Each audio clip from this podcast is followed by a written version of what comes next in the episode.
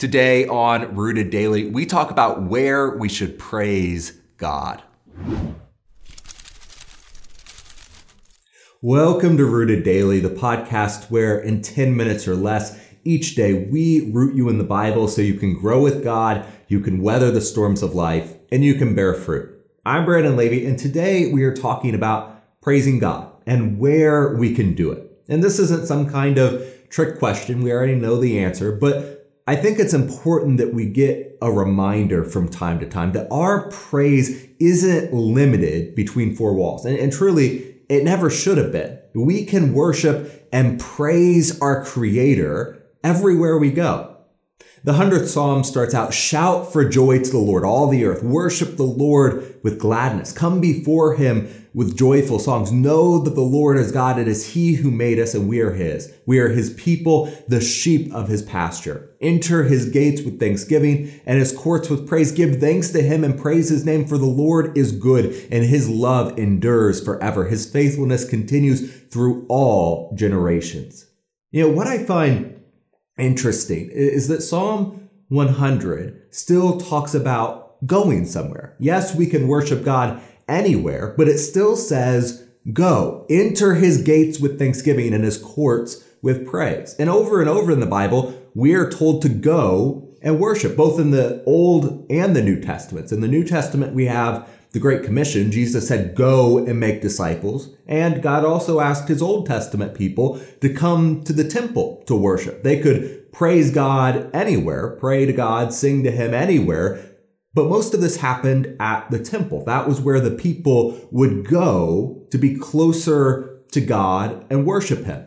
But we don't have a large stone temple anymore. It was destroyed in 70 AD. So where do we go? We are called to go, but go where? You know, we talk about going to the church, but we know the building we meet in is not the church. It's just a building. Granted, we perhaps dedicated that building to the worship of God, but the building is not the church. Our praise isn't constrained between its walls. You know, the world mourned just last year over the fire at Notre Dame, a, building, an incredible building, but still just a building. People were praying for the cathedral because for many, that's where they uh, envisioned we go to God to praise Him. Yeah, of course, we regret the loss of history and of beauty that went up in flames last April, but I certainly don't regret the loss of a church because it didn't happen. We are the temple of God, not brick or limestone or wood. People who follow Christ. They are the temple of God. Ephesians chapter 2 verses 19 through 22 says, You are fellow citizens with the saints and members of the household of God, built on the foundation of the apostles and the prophets, Christ Jesus himself being the cornerstone, in whom the whole structure, being joined together, grows into a holy temple in the Lord. In him, you are also being built together into a dwelling place for God by the Spirit.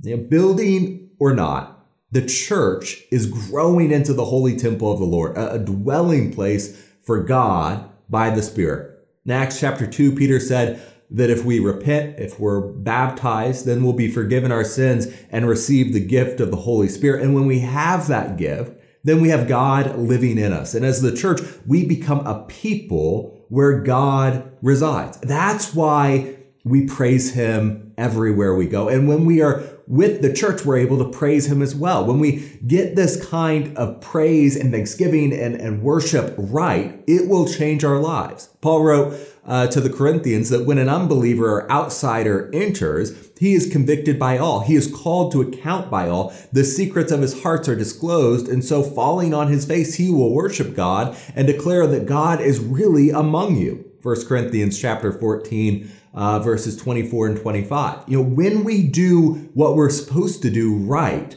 we create an atmosphere where newcomers, even unbelievers, are convicted of their need to worship God because we are worshiping the way we should. People are drawn in when we are worshiping God everywhere and with everything we have. So when I say that we can praise God everywhere. Don't take that to mean that we shouldn't gather together with the church. Of course we must. As Jeremiah said, stand in the gate of the Lord's house and proclaim there this word and say, hear the word of the Lord, all the you men of Judah and who enter these gates to worship the Lord in Jeremiah 7 2. You know, God wants us together to praise him and thank him and sing to him and remember him and talk to him. But he also wants us to keep that spirit of rejoicing when we depart. We embody the temple of God. And so we can praise him everywhere we go. Our whole lives should be acts of praise and thanksgiving. That is the greatest purpose we can have in this life. And for Christians, as God's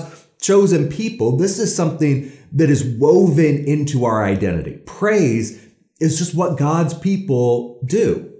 Uh, Psalm 22, 23 says, You who fear the Lord, praise him. Psalm 33, 1 tells us, Shout for joy in the Lord, O you righteous. Praise befits the upright. And when we know God and when we try to live lives pleasing to him, joy and praise and thanksgiving come to sit in our very center. And we can uh, not help, but take that with us everywhere we go.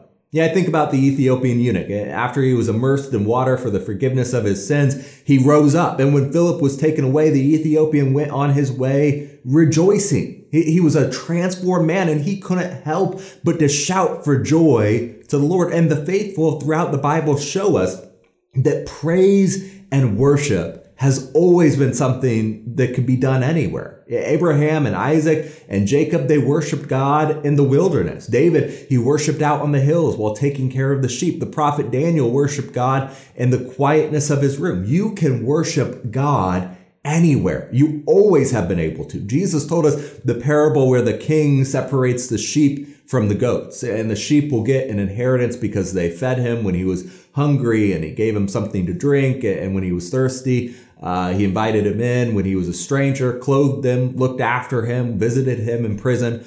Uh, all these things, they cared for him when they didn't even know him. The goats never did that, even though uh, I'm sure they would have if they were if they would have known that they were in the presence of the king. And that's part of the reason the world likes church buildings. Church buildings, they make everything a whole lot easier when we want to act like the goats. If we could just confine God to four walls, then we could be sure to put on our Sunday best in front of the king, but then go and neglect our neighbor on Monday through Saturday. As long as I have to go to a building to worship, then I don't have to worship him anywhere else.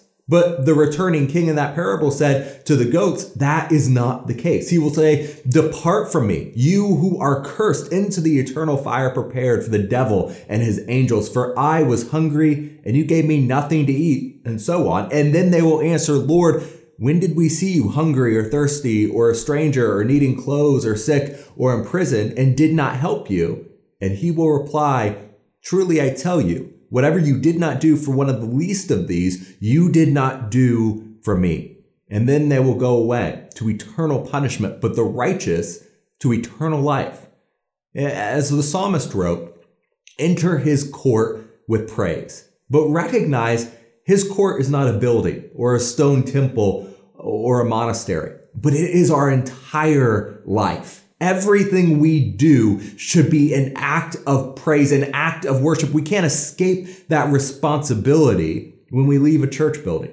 So praise God everywhere. Shout for joy to the Lord, all the earth. Worship the Lord with gladness. Come before him with joyful songs. Know that the Lord is God. It is he who made us and we are his. We are his people, the sheep of his pasture. Enter his gates with thanksgiving and his courts with praise. Give thanks to him and praise his name, for the Lord is good and his love endures forever. His faithfulness continues through all generations. And that'll do it for this episode of Rooted Daily. And I'm looking forward to sitting down and studying God's word with you next time. Thank you so much for stopping for this episode of Rooted Daily. It is so important to take a few minutes to root ourselves in Christ and in His Word, and I'm so glad you did it with us today. If you think that it's important that others hear this good news, make sure to hit the share button and subscribe to the podcast on your favorite app. It helps us reach more and more people with the message of Jesus every day. Most importantly, if you're ready to take the next step, repent, be baptized, and hand over your life to Christ, shoot me an email to brandon at rooteddaily.com right now.